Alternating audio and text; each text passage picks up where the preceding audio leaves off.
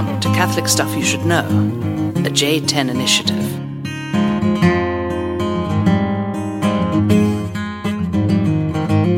Glory to Jesus Christ. Glory forever. Nice. Is that right? Yep, that's it. Finally got it right. I don't think Goebel's ever gotten it perfect. but that's what it is, yeah. He's got one of the best memories, though. ever. Oh, he So does. You have to wonder. If I just sang it, maybe. He's unbelievable. 90s I asked him what was the. I said, "What is the Wi-Fi code again in your rectory?"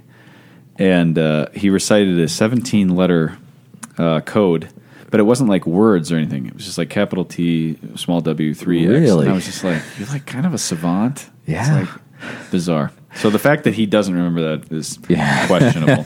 questionable. He gets these songs the stuck in his head and he sings them the whole night. I'm wondering if that's part of it. Is it just like rep- repetition? Like he told his parishioners, he told the story when he told it's the next seven times you see me, tell me your name. Like don't expect me to have it until you've told me seven times. Mm-hmm. Right. I'm like maybe maybe it's just in his brain. It just like he gets the repetition just happens naturally. Who knows? right, But, right. Who yeah. knows these things? So, you know what I love about the companions is the, the older we get, the more uh, I realize the complexity and the uniqueness of every character. Yep. And you are certainly included in that because these weeks uh, leading up to your uh, departure from Denver, we're realizing the how many different wild avenues and kind of collections of you know characters you have Mm. uh, everywhere you go. You know, your your friend base is just amazingly widespread. And I think my favorite is the Cigar Buddies on Sixth. Yeah. know. the fact that you knew Floorwax, are friends with him, it's just like you know. I'll tell you what. If if you want to meet, Floorwax was a famous. Uh, uh, Lewis and Floorwax were uh, a fantastic uh, morning radio show that I listened to on the classic rock station when I was in high school. Um, what was it? One hundred three five, the Fox. uh, yeah, And uh, I actually, yeah, used a, a floor wax ism uh, recently, and somebody was like, "Where'd you get that from?" And I was like, "That's like circa 1999 floor wax humor." So, you know, the fact that you would know these people, it's like unbelievable. I'll tell you what. When I when I first started hanging out at the cigar bar, I realized I was no longer afraid of being that old single guy in a new city because you know, like. I mean, I'm going to be moved around with the rest of my life. Like, I'll be in Anchorage next, Seattle, Vegas, Yeah, whatever, for yeah. my whole life. Like, and and I'm always going to be moving, move to places where I have no friends. When I'm young, it's easy enough. Right. When I'm older, it's going to be harder. But you can you can walk into a cigar bar and you're still going to be tested. I've realized this. You're still be tested. Like, it's going to take a few weeks for you to earn a spot at the table.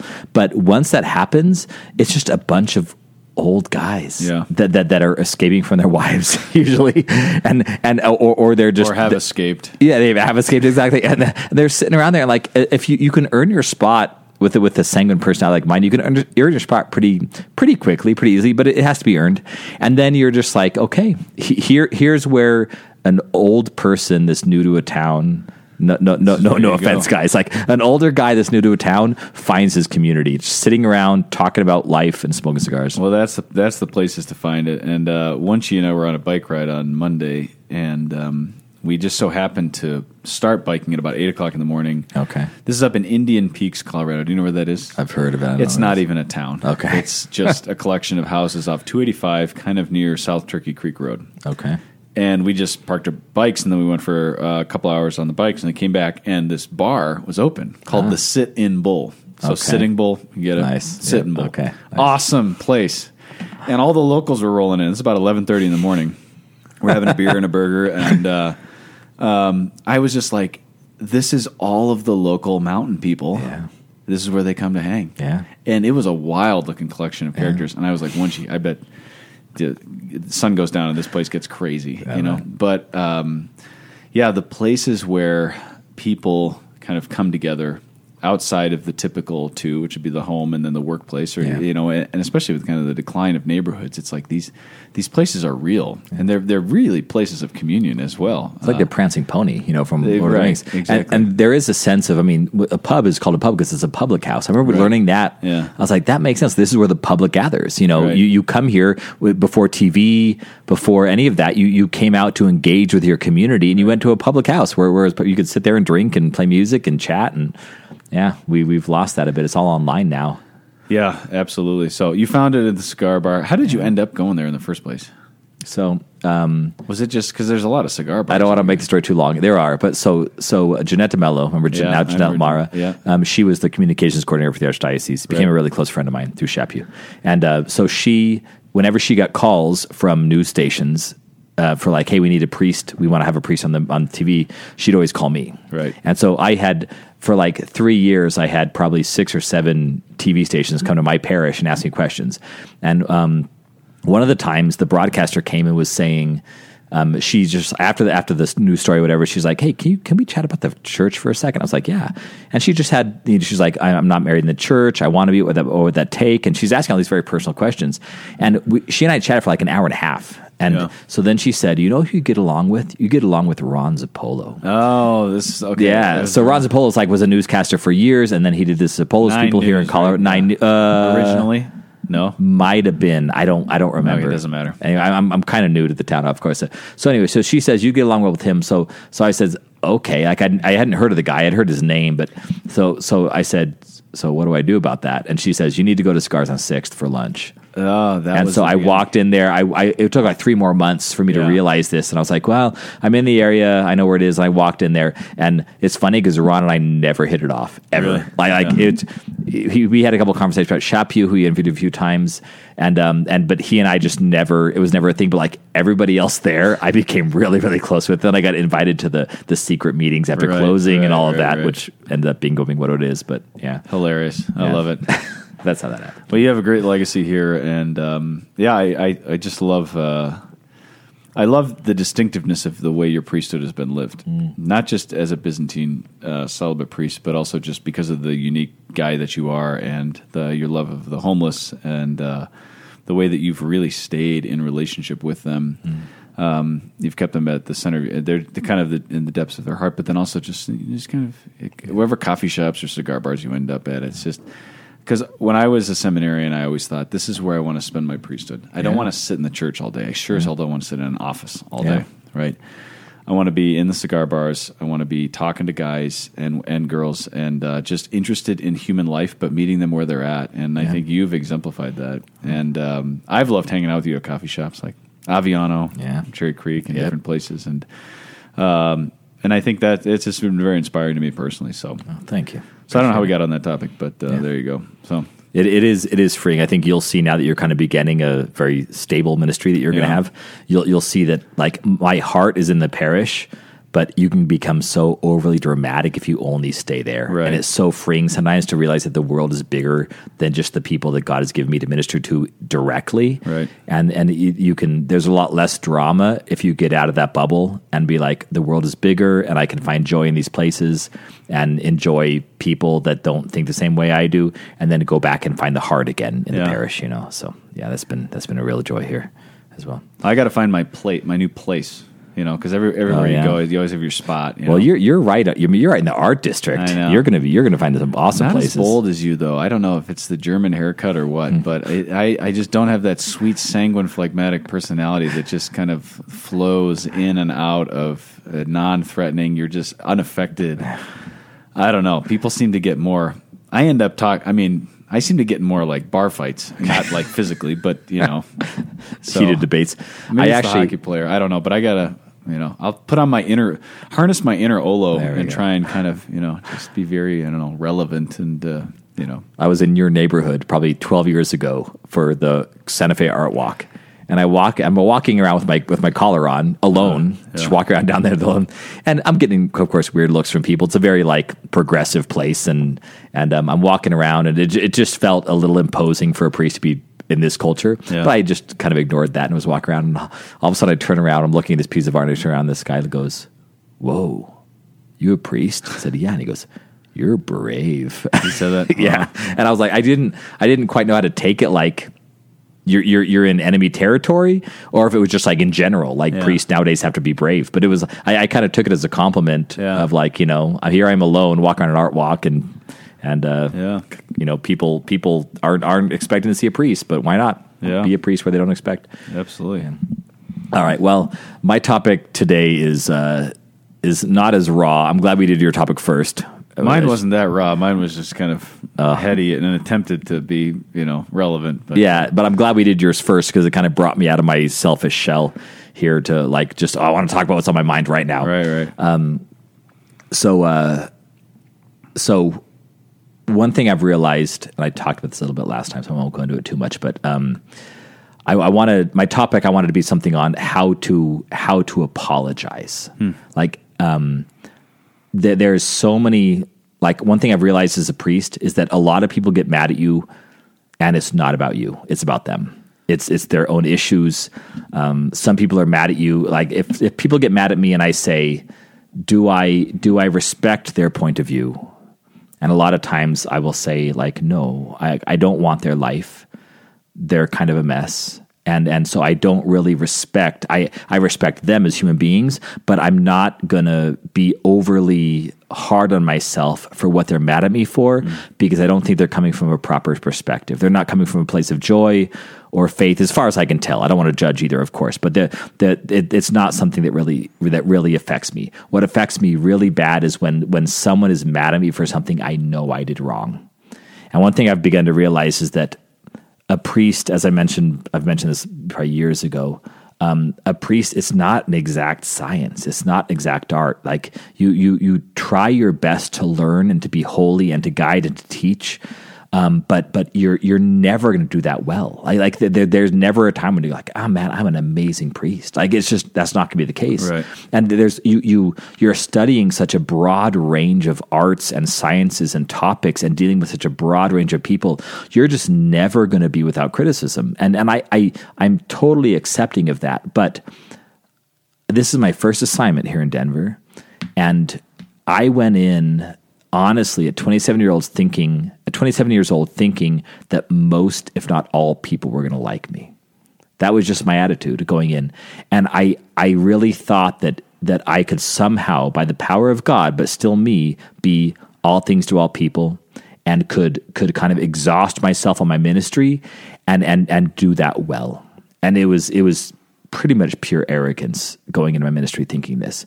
And i look back now and i say like being a priest and having to apologize for what I've done wrong to my people that I've I've been leading for 14 years, it's almost like being a child or a parent.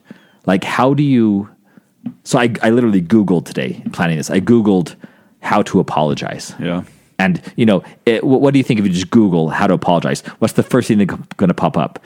How to apologize appropriately. This says number one, express remorse. Number two, admit responsibility. Number three, make amends. Number four, promise it won't happen again. I'm like, okay, if if I if I broke some rule, if I double booked myself and I had to say, I double booked myself, I'm gonna go with the appointment that I want to go with. And I did not say which is the most important for me to do. And I just then I would say yes. I would go through those steps and say, look, I I behaved selfishly in that moment and I double booked myself and I and I double booked myself because I wanted to do one thing and not the other. That was the wrong thing to do. I am going to go through those four steps and say I should have done what I did not want to do as much, not been as selfish and gone with the appointment that, that mattered the most to the individual rather than to me. Um, but so much of priestly ministry, in my experience, has been like a parent or a child. Like, how do you apologize for being a bad parent or being a bad son or daughter? Like, there it is so deep, and there's so many issues that come with that. You cannot say, "I'm going to promise to my mom or dad to never do that again." I'm going to promise to my child or my spouse to never do that again. Like, Right. like it's it's not that easy. It's it's like our personalities and, and our, our hu- ways of being human are just not we, we can't say i'm never going to do that again and i've realized in my ministry i can i can do the first two steps over and over and over again i can say i i am sorry for this and i know it hurt you but to say that i'm changing my ways and never going to do it again like there's just something about the mistakes and the harm I've done that that, that cannot be. I cannot say that. Yeah. It's because I know I'm going to fail. I know I am, and and I've I've and trying to do this for 14 years, and and and telling the people like when I do forgiveness vespers every single beginning of the Great Fast, like I have to say I'm getting better, thank God, but I'm still doing the same things, and and my ministry is so broad and diverse that it's not easy. I cannot say I'm not going to do it again because this is the depths of my humanity that I'm talking about here. And I'm trying to change personality. I'm trying to change um, it- basic habits. And like, you know, I am trying, but man alive, you know, uh, to be completely honest, what sparked this was because today I don't know what happened, but someone in the parish that I'm very, very close to, I just I saw them and I wanted to greet them and they refused to give me a hug. And they looked at me with this look of like I'm so pissed at you right now. I can't even tell you why. And they didn't say anything. All they just they just they put their hand up and said nope, and then walked right by me. And I'm just and Which I, is I like a death blow to a sanguine. ah yeah yeah exactly I, I Yeah. understand that. It's like that's like the worst thing that could ever happen. Yeah. And, and so, so I'm thinking like, I want to talk about this. I want to stop them and say, hey, let's talk about what's going on. But they don't want to do that. They're not ready to. They're not able to, whatever it is. And I just thought, you know, I know I could guess the top three things that I might have done to hurt this person. And I, because it's come up before, we've communicated about that before. And, and it's like, I don't know what to do to tell you that we just have very different personalities and I am working on it and I'm growing, but very, very gradually. And I don't know what else to do. Yeah. But how do you not get sucked into? Because what if that's manipulation? What if that's a game to to suck you into it? Yeah. You And I- know, and I- because yeah. I I make the mistake of over apologizing in order to appease people. Yeah. And I remember my brother used to get super super pissed at me when we were younger because I would always, I would just apologize. And he goes, you, "You're apologizing, but you don't actually mean it." Yeah. He's like, "You're just so quick to apologize." Yeah. And I've I've I have realized that about myself, and I'm like, you know, so how do you know that you actually have offended? Like, how do you know that they're justified in their whatever, or in their coldness to their boundary, or even their bitterness? Like, instead of just saying, "Yeah, you know what, it, you're a bad you're a bad guy," and Yeah. you did this. Like, I don't know. How do you distinguish that? I, I think part of it is that I I can say these are things that I want to change even more than you want them to change. Like if if you call me out on something and you say, "Look, you're doing this and it hurts me," and I say, "I know." Like I I want to change that probably even more than you want me to change it because I'm the one living it.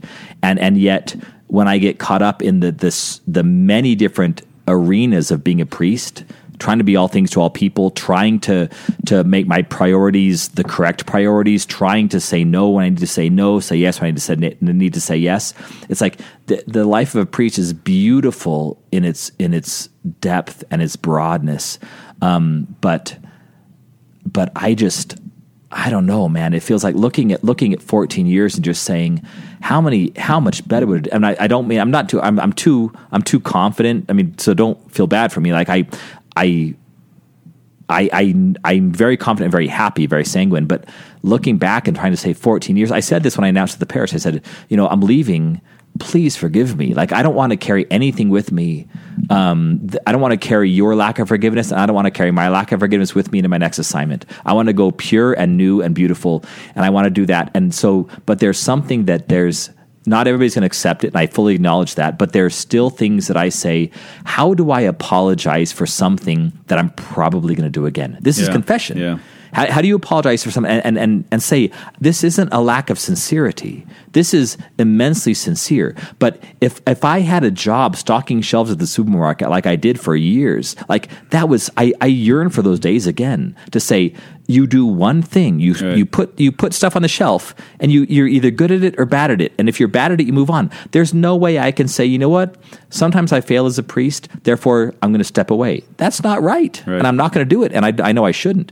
But, but there's this, you know, how do you apologize for things that, that you have done wrong, are probably going to get into doing wrong, and you need to say, you know what, on my deathbed, hopefully I'll be good at this. But until then, man, be patient with me, please.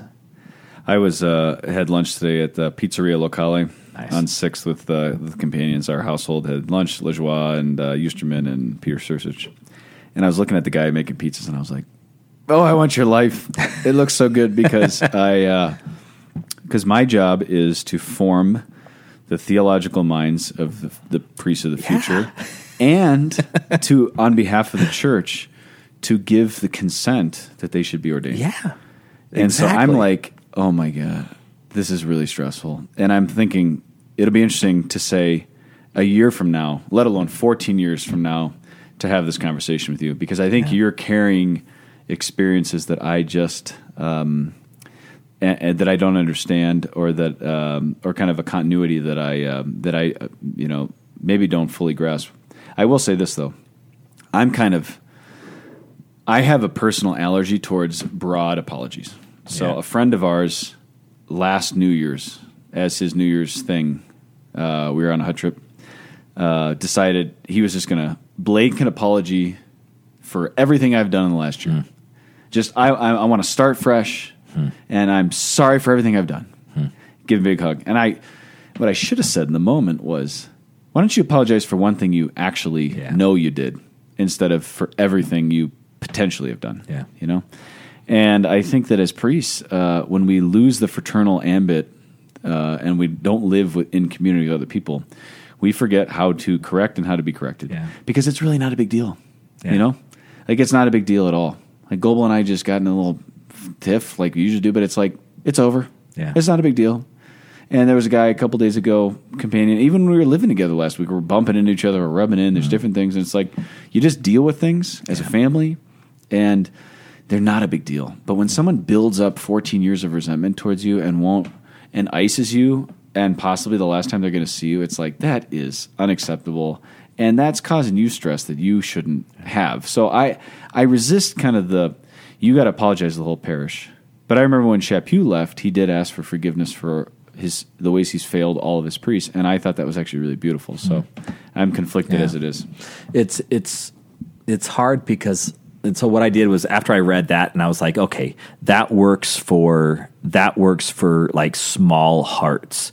That works for little things that I can identify and I can say I made a mistake and I can actually change my way of thinking immediately. That I can promise. I mean, it even it literally says on that promise to never do it again. Right. But when you go to confession, you say, I firm, firmly resolve with the help of thy grace to sin no more. To sin no more. Yeah. So every time you go to confession, you say that. That's that's I- intense. I think Jesus Jesus can hear that. I mean, Jesus can say, "I hear you and I believe you and I know that's true in your heart." Other human beings can't. And and and Jesus can say, "Oh, you did it again," and he can forgive us again because he knows who we are. But other human beings, because of our brokenness and things like that. But I get I, the main point I want to make is like, what if? What about the things I am actually doing wrong? I'm not growing as quick as I should, and it really is on me. And that's like maybe this this example of what happened today. There's a million different things that could have happened to why that happened that way. Where I, where I, there was just a lack of a lack of the gr- type of greeting that I thought was authentic. But um, but so I, I anyway, I turned to the scriptures, and there were, there were two main things that I thought of that actually brought me peace. Um, one is the Old Testament idea of of sackcloth and ashes. You know, this is Jonah, Nineveh. Like they've done something wrong, they've done a lot wrong, and there's this a very deliberate act of sitting and dressing in sackcloth, sitting in ashes. It's like I am, I am, I am going to. This sounds horrible, but I'm going to suffer. I'm going to sacrifice for what I've done. And and within the within the New Testament, this becomes a life of penance. Like just generally saying, I'm going to fast every Friday. We do this so well as companions. We fast from media on Fridays. It's like I'm I'm going I'm going to generally say, I don't even know how much harm I've caused. Some people have brought it up. It's it's I know that it's much more than I can ever be I can ever make up for. So I'm just going to generally live, and I, this would get so depressing if it was all the time. That's why the church gives us fasting seasons, feasting seasons, days of fast, days of feast. So I love the fact that the Byzantine church says the general fast days is Friday, secondarily Wednesday, thirdly Monday. So if you fast on Monday, Wednesday, Friday, that means you're fasting for a day, feasting for a day, fasting for a day, feasting for a day. Then you go through seasons. We're going to fast during the Great Fast. We're going to feast during Easter, and we never are. We're never allowed to despair. We're never. We're never allowed to to sit around in the muck of our own sorrow and say, "I feel so sorry for myself," and it's just this melancholia makes me feel better. Like we're not allowed to do that because we need to celebrate when the church says celebrate. And there's something beautiful about that where I can say, "Look." I've made a mistake, and I'm me in the moment going through these four steps is not going to make up for it. I'm literally going to live my whole life in in handing it over to Christ, surrendering it to Him, sender, surrendering it to Him, and saying, "I'm going to do these little moments of sackcloth and ashes for you, and for even the things I don't know I've done wrong." And secondarily, it's Peter, and all it says is when he denied Christ, he wept bitterly, and to me it's like you don't if i really hurt someone they don't need to see me weep bitterly. But there's something so personal about saying like what you said you know, it's not a big deal because Jesus loves you more than I do. It's not a big deal because Jesus can fix the things I can't. It's not a big deal because I cannot harm you enough that Jesus can't fix it. Right. And so there's there's something about saying it's not a big deal. You're right. It's not a big deal because I'm not strong enough or big enough to really really harm you because Christ can always step in. God the Father can be a father, Mary can be a mother, even our parents can't hurt us that bad because we have another mother, another father that can step in and say, "I'm going to protect you from the, the real immense harm that another person can cause you. But if I have caused that harm in a way that I just, the priesthood is so diverse and the life of a parent is so diverse, the life of a child is so diverse, life of a spouse is so diverse, we, it, it is so hard to, to be worthy of the, the vocation that we have Yeah. and it's and I we just need to be I guess just be humble, sit in sackcloth and ashes, live a life of penance, weep bitterly for the things that we know we've done, and realize that that we're never we're never probably going to be able to make up for it, and people are never going to say you've made up enough. Yeah. So what you're saying in the words of uh, often quoted by Brady Wagner, sit down, be humble. Be humble. No, um, You write that? Yeah. yeah, right. He always he always shocks us when he when he quotes that song. um, yeah, a lot there. I think earlier in the podcast I was getting distracted on peripheries, but the essence of your question: um, How do you apologize for things you know you can't? You can't say, "I'm never going to do this again." Yeah. for me that that that is the the criteria that distinguishes between a natural virtue around forgiveness, life forgiveness, which is good, but- and then a, and then a deeply Christian supernatural vision Hmm. Yeah. Yeah. of uh, of forgiveness, which is to say that um, I cannot, I can't, I can't fix my life. I can't get over these sins. I'm powerless. Sin really is a slavery, as the scriptures talk about, and in that sense, like I'm bound by it yeah. and I am I am so impoverished, excuse me, in my love, in my ability that there's nothing I can do. Yeah. You know, uh, so many uh, on a natural level, parents who want to be good parents, they end up, I, I, you know, idolizing the children, and just everything is about it. But there's a blindness and kind of a recklessness there. I think truly humble Christian parents are like, I'm trying to raise fallen humanity here, and I'm hurting them. I'm going to hurt them. They're going to have wounds from Yeah. my Yeah. parenting. Yeah. Exactly. And it's the same as a priest to say, there's no perfect parish, there's no amazing parish. It's just a lot of brokenness and a lot of unbelievable grace that's working through the most kind of unexplainable and and really fascinating possibilities. But this whole thing about we got to have it all together. There's so much pressure on priests nowadays. Yeah. You got to have it together. You got to have perfect relationships with every woman you ever know. Yeah. You got to have exact, perfect boundaries. We need you to be excellent at this, perfect at this, everything on this, and it's just like we're all a mess. Yeah. We're a mess, just like every parent is, and everybody's going into marriage saying, "Whoa, you know, this is great, but Yeah. uh, marriage is the sneaky way God crucifies us, right? Yeah. I mean, it's the same with priesthood. It's like He duped us into this, and, and we're, we're we're learning the weakness and the power of our love. And, and one of the best ways this is being expressed for me personally is in the Surrender Novena, which we started Hmm. Praying together absolutely. as companions. Yep. And man, I tell you what, if you've ever heard of this or, or never done it, uh, Father Brady was the one who basically told me to do it, and it is it's money. This Yeah. thing is just very good. It's an Italian. Um, I think who wrote it in the '60s, and Surrender Novena. We can find it for people online. It's so simple, too. But anyways, all that to be said, it seems to me the answer to that question is precisely what you're saying, which is that uh, we don't have the ability to truly say, "I'm sorry, and I will never do this again." We actually can't say that fully, honestly, but in Christ we can. Yeah. and that's the difference. And that maybe that's I'm, I'm just I'm thinking as I speak here, but there's something about being able to say to somebody, I kn- I know I've hurt you, and it hurts me to have hurt to have hurted you, and I cannot say I'm not going to do this again. I can never make reparations because I've I've done something that I can't make up for. Um, and that that is why I'm going to tag out in a sense. After and, and Christ is going to step in and He's going to heal. Um, and and I I'm asking for Christian patience with me, and I will promise to try to have Christian patience with you in a in a very real way. You know, a, a quick shout out. Um, Leah Darrow, my friend, fell upon something. She does this thing on Instagram called um, "Not an Expert," and she does like it's kind of like, hey, here's how to put here's how to do your hair in the car. Here's how to do your makeup in the car. Here's how to cook rice for a family of four. You know, it's like she does these things, and it's and she always says like, I'm not an expert. Like I'm I'm not coming. I'm not trying to teach you as someone who knows what they're doing. This is just what I do, and it's I, I think it's hilarious because every single one there's like her kids are screaming in the background. Uh-huh. It's it's not like a Yeah. hey, this is how to do it. It's just like here here's a way of doing it, but but it reveals her humility and her confidence in her own motherhood that that that can happen. I think that's beautiful. The other shout out I want to give is is Matt Tynan. He he had one of the most when I called him to let him know I was being moved, and I I just I I just said you know I I want you to hear it from me. I left a message. I want you to hear it from me. I'm being moved. You know I'm going to miss you, bud. And um, he he called me back, and all all he said was, "I love you." He must have said like three times. He's like, "I love you, I love you, I love you," and I was and there was something so simple about that, and and it was like, man, alive, like like I just needed that. Like I don't think I would need that, but it was so beautiful to have somebody to say like amidst everything like you don't need to apologize for things you've done wrong. You don't need i don't need to praise you for the things you've done right.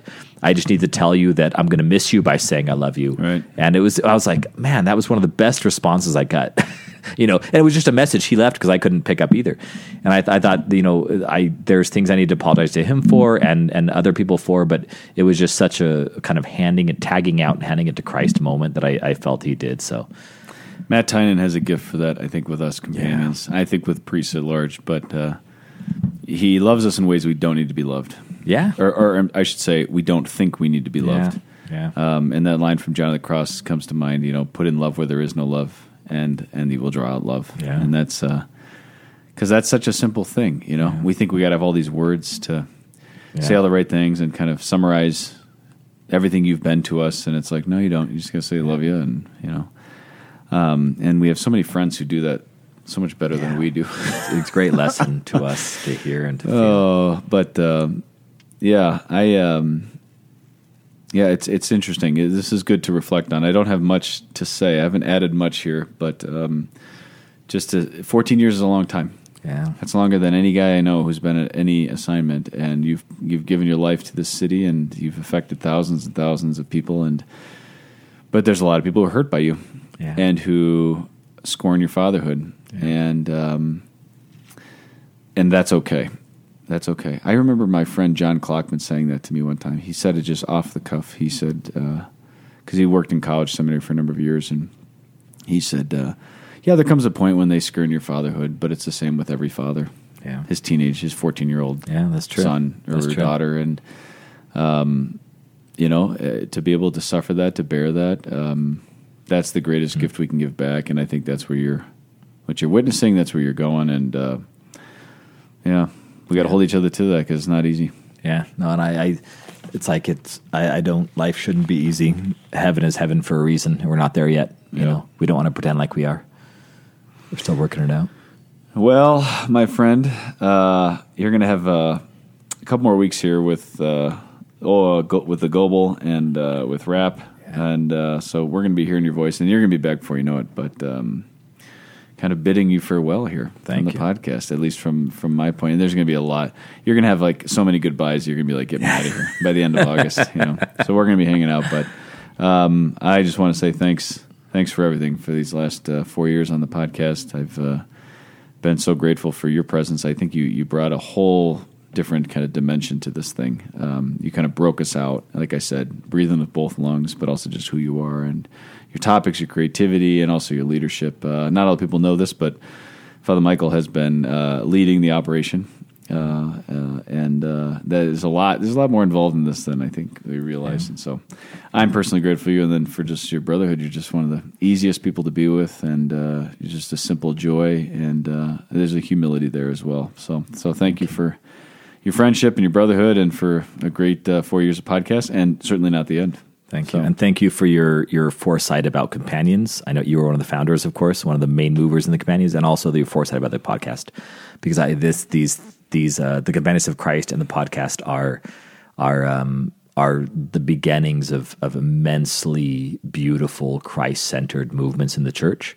Um, that uh, that you whether you know it or not you uh, you were kind of receptive to and then acted on in, in a way that I think um, I mean look look the the how many podcasts there are nowadays, especially Catholic podcasts, and and you know you were at the, kind of the beginning of that back in 2010, and uh, and then the and then the companions kind of perceiving what was happening in Minneapolis, St. Paul, and then able to say we need that in our life. You know, there's something so beautiful there that we need that in our life, and and I'll move on to life in California with you know taking a lot from both those things that you were so seminal, you know, seminally a part of. So, and thank you for just loving me personally too, and welcoming me in here as much as I can, as not being a priest of the archdiocese and yet feeling completely at home within the companions Yeah. these past years and and in the podcast too. So, Oh, you're going to be missed, brother. thank you. But we're going to see you a lot. I have full confidence of that. California's not that Amen. far away. So 15 and a half hours, I realized. uh, that's true. Drive.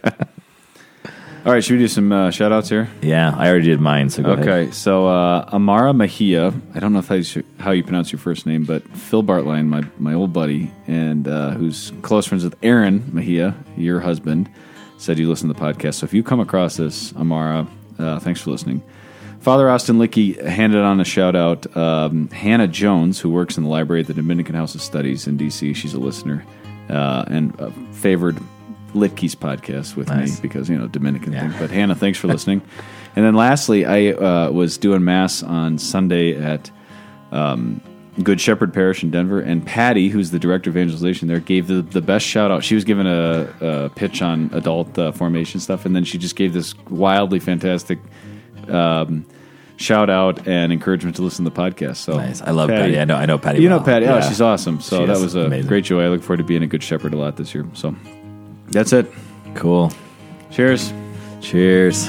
to a new beginning. Of new beginnings, new endings. Yep. Catholic Stuff Podcast at gmail.com. Thanks for listening. You'll have Olo and Mike or Goebel with you next week. And uh, well, I will talk to you soon.